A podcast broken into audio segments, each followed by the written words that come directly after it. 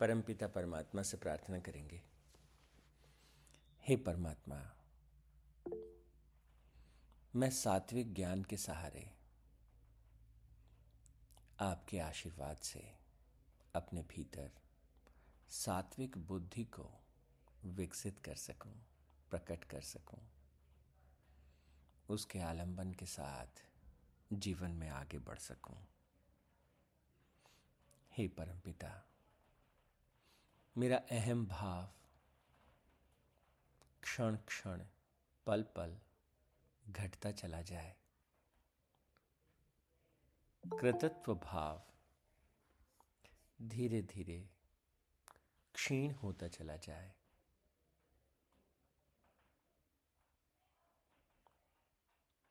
हे परमपिता सत के पथ पर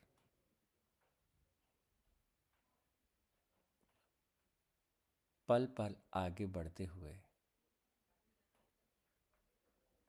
ना केवल मैं परम लक्ष्य को प्राप्त करूँ बल्कि मेरे आसपास के लोगों को जीवों को उस परम धाम की ओर बढ़ने के लिए प्रेरित कर सकूँ, उनका सहयोग कर सकूँ, उनका मार्गदर्शन कर सकूँ, ऐसा आशीर्वाद दीजिए। ओम तत्सत परमात्मा ने नमा। ओम शांति शांति शांति ही।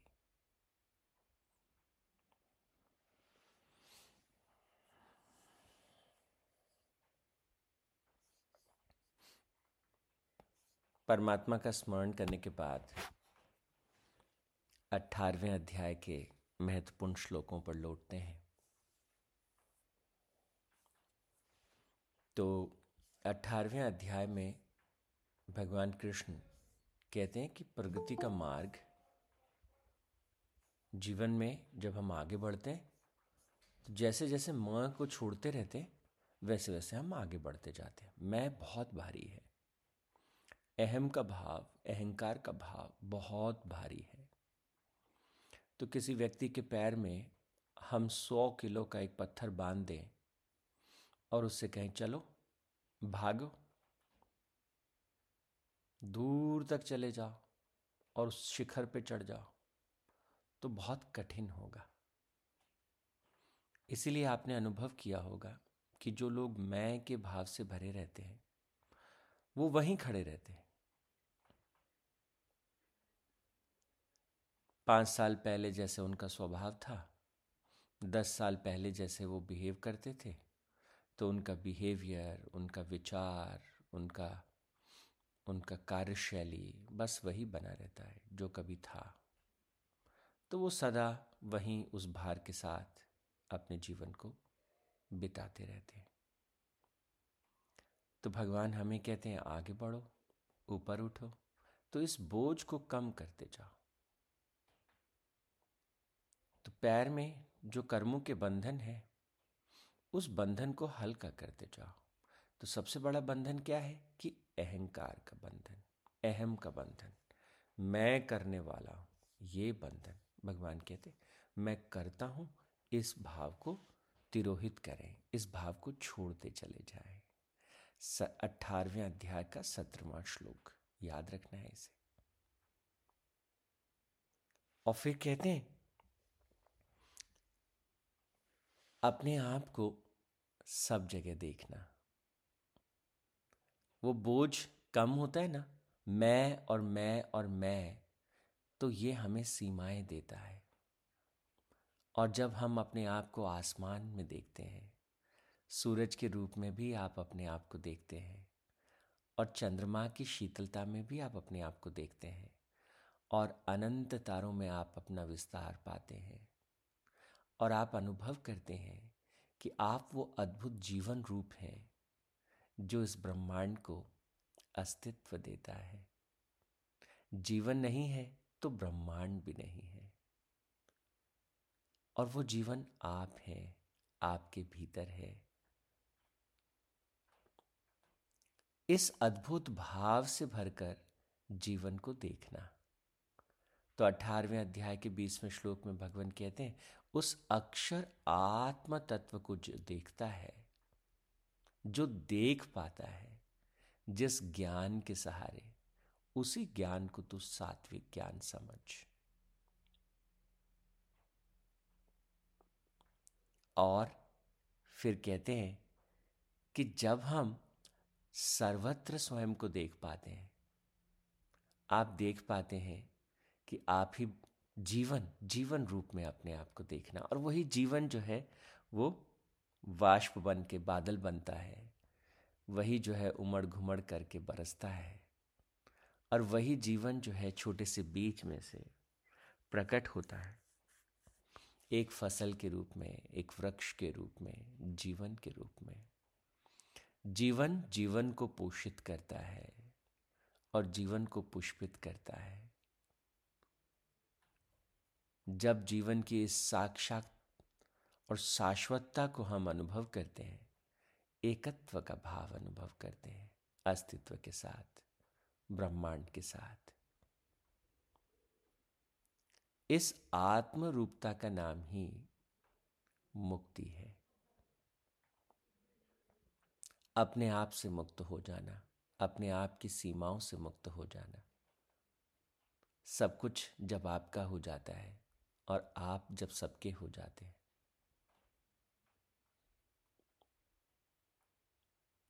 तो भगवान कहते हैं, ऐसा व्यक्ति जो है, जब कर्म में प्रवेश करता है तो वो आसक्ति से रहित होता है, राग द्वेष से ऊपर होता है, और उसके द्वारा किया गया हर कर्म सात्विक कर्म होता है। तो कर्म आपसे बहते हुए निकलते हैं। जैसे कई बार भाव में बह के आपसे कविताएँ प्रकट होती हैं। भाव में जब आप भरे होते हैं तो आपसे गीत प्रकट होते हैं। ठीक उसी प्रकार, जब आप अस्तित्व के साथ एकत्व का अनुभव करते हैं, कर्म प्रकट होते हैं। भगवान कहते हैं, ऐसा करता, जो भी करता है, वो फलित होता है। वो कर्म जो है, सात्विक कर्म है और ऐसे कर्ता को सात्विक कर्ता कहा गया। ये कर्ता संग रहित है। अब आप सोचिए, जिसमें कर्तापन का भाव नहीं, वही सच्चा करता है। जो अहंकार युक्त वचन नहीं बोलने वाला है, वही सच्चा करता है और धैर्य और उत्साह से युक्त। सिद्धि होने या ना होने में भी जो निर्विकार रह सकता है। कार्य सिद्ध हुआ, परमात्मा की कृपा। कार्य सिद्ध नहीं हुआ तो क्यों नहीं हुआ? उससे सीखा, जाना, और अच्छा तो प्रभु मुझे ये सिखाना चाहते थे। आगे बढ़ गए। अगली बार उसे और अच्छे से किया। तो ध्येय कर्म फल नहीं है, कर्म की कुशलता। कर्मों में कुशलता। कर्म करने के कौशल को जो है, लगातार विकसित करते जाना। और फिर अठारवें अध्याय के तीसवें श्लोक में भगवान कहते हैं, ऐसे कर्ता के भीतर सात्विक बुद्धि प्रकट होती है। और ये सात्विक बुद्धि जो है, वो हमेशा मार्गदर्शन करती है। प्रवृत्ति का मार्ग क्या है और निवृत्ति का मार्ग क्या है? कर्तव्य क्या है? अकर्तव्य क्या है? भय और अभय, बंधन और मोक्ष दोनों को ये बुद्धि समझती है। प्रमाण पूर्वक जो सही सही है, उसे ये पकड़ लेती है। और ऐसी बुद्धि के साथ हमें जीवन में आगे बढ़ना चाहिए।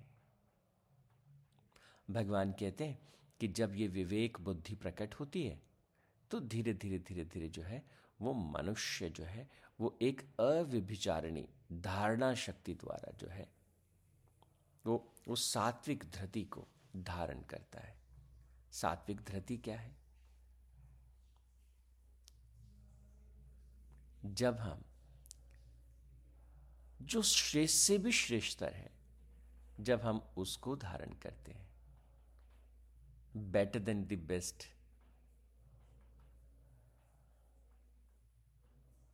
मन में, प्राणों में, इंद्रियों की क्रियाओं में।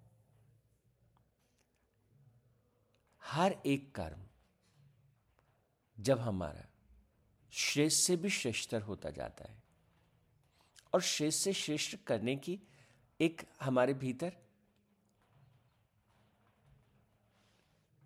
भाव प्रकट होता है। तो हम क्या कहते हैं? धृति। धृति क्या है? धारण करने की शक्ति।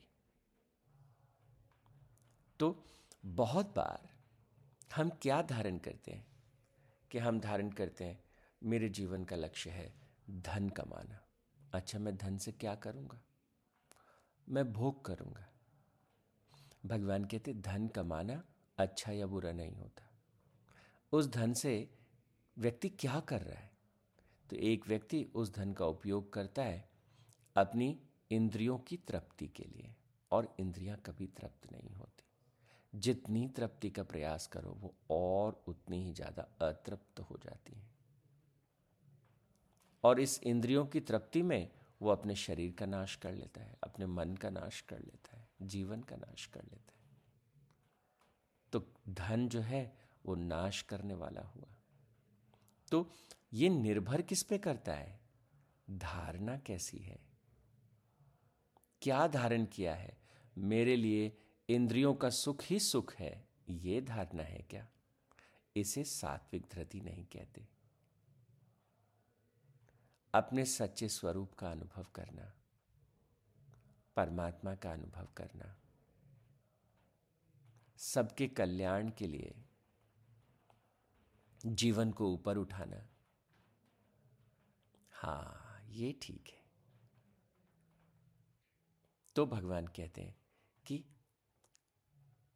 वो जब हमने भक्ति का वर्ण किया, जब हमने श्रेष्ठ मूल्यों का वर्ण किया। जब हमने परम को चुना, परमेश्वर को चुना और उस पथ को धारण किया, ये हुई सात्विक धृति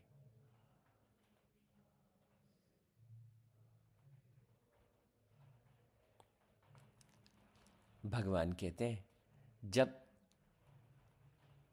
हमारी सात्विक धृति होगी तो जो सुख हम चाहेंगे, वो भी सात्विक होगा। सात्विक सुख किसे कहा? जो आत्म बुद्धि के प्रसाद के रूप में हमें प्राप्त होता है। ऐसा सुख जो हमें निर्मल करता है, शांत करता है और आत्मबोध से युक्त करता है।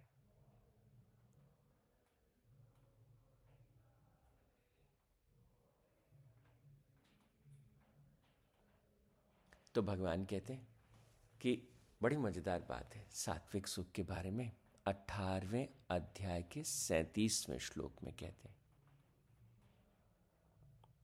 बहुत ही बहुत ही सुंदर श्लोक है। और जीवन का एक बहुत गहरा रहस्य इसमें प्रकट होता है। भगवान कहते हैं कि जो सुख आरंभ काल में यद्यपि विष के तुल्य प्रतीत होता है परंतु परिणाम में अमृत के तुल्य है। आत्मबुद्धि के प्रसाद से निर्मल, शांत और आत्मबोध युक्त बुद्धि के कारण जीवन में प्रकट होता है। उसे सात्विक सुख कहा जाता है। लेकिन यह क्या बात हुई? सात्विक सुख जो है, वो विष के समान क्यों कहा भगवान ने? थोड़ा सा एक उदाहरण के माध्यम से समझने का प्रयास करते हैं।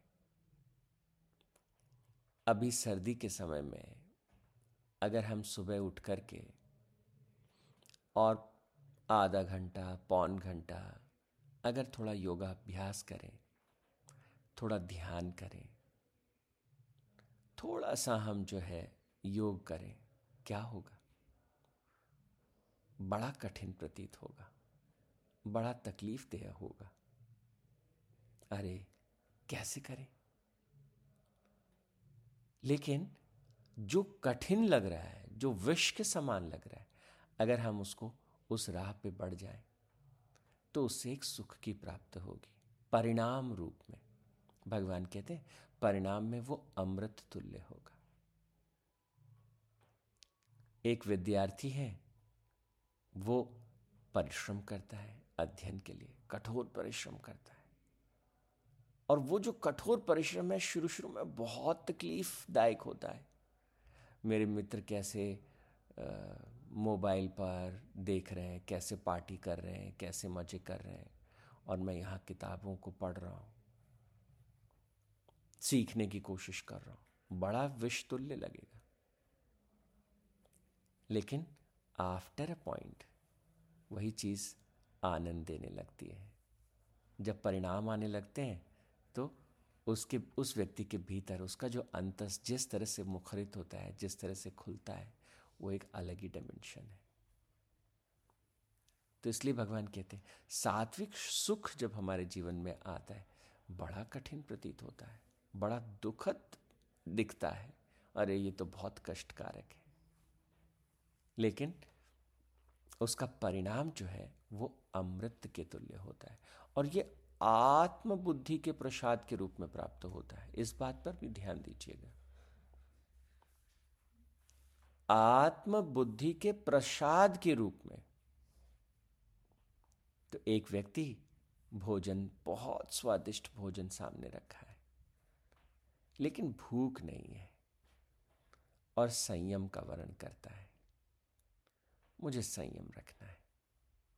बहुत बहुत स्वादिष्ट हो सकता है भोजन हो, पर मुझे आवश्यकता नहीं है। ये निर्णय उस क्षण के लिए बहुत कठिन हो सकता है किसी किसी व्यक्ति के लिए। लेकिन बाद में इसका जो परिणाम है, वो सुंदर होगा, सकारात्मक होगा। और जीवन में ऐसी बहुत सी चीज़ें होती हैं। अभी बाहर सात बजे जब मैं आपकी गीता की क्लास कर रहा हूँ।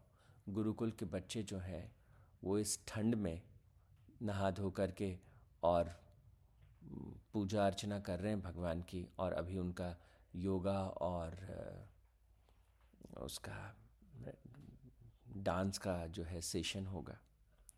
तो बहुत बच्चों के लिए बड़ा कष्टकारक होता है। अरे, इतनी सुबह उठना, जगना।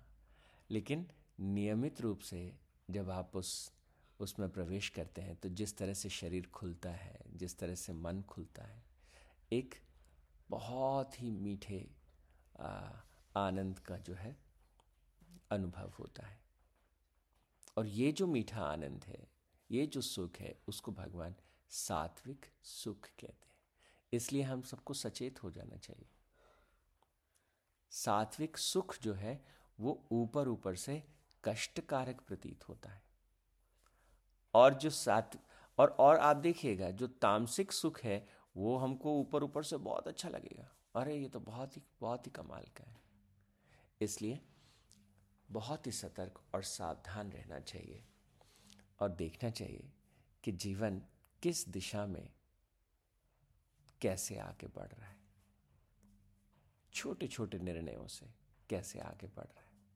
तो आत्म बुद्धि के प्रसाद के रूप में सात्विक सुख जीवन में आता है। जब भी हम निर्णय लेते हैं और निर्णय आत्मा वर्सेस शरीर। मैं किस लिए कर रहा हूँ ऐसा? आत्मा के, को इससे संबल मिलेगा? या जो है शरीर के सुख के लिए कर रहा हूँ? उस विवेक के साथ जब जीवन को हम क्षण क्षण निर्मित करते हैं तो जीवन जो है सात्विक सुख से भर जाता है। तो आज के लिए इतना ही। ओम तत्सत परमात्मा ने नम। ओम शांति शांति शांति ही।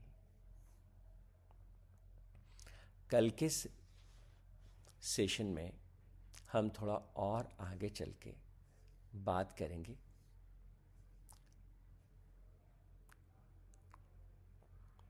और जानेंगे कि स्वाभाविक कर्म क्या है और स्वाभाविक कर्म के द्वारा जीवन कैसे सुंदर और खिलने लगता है, कैसे बेहतर होने लगता है। थोड़ा सा उसके बारे में बात करेंगे। ओम तत्सत परमात्मा नमः। ओम शांति शांति शांति।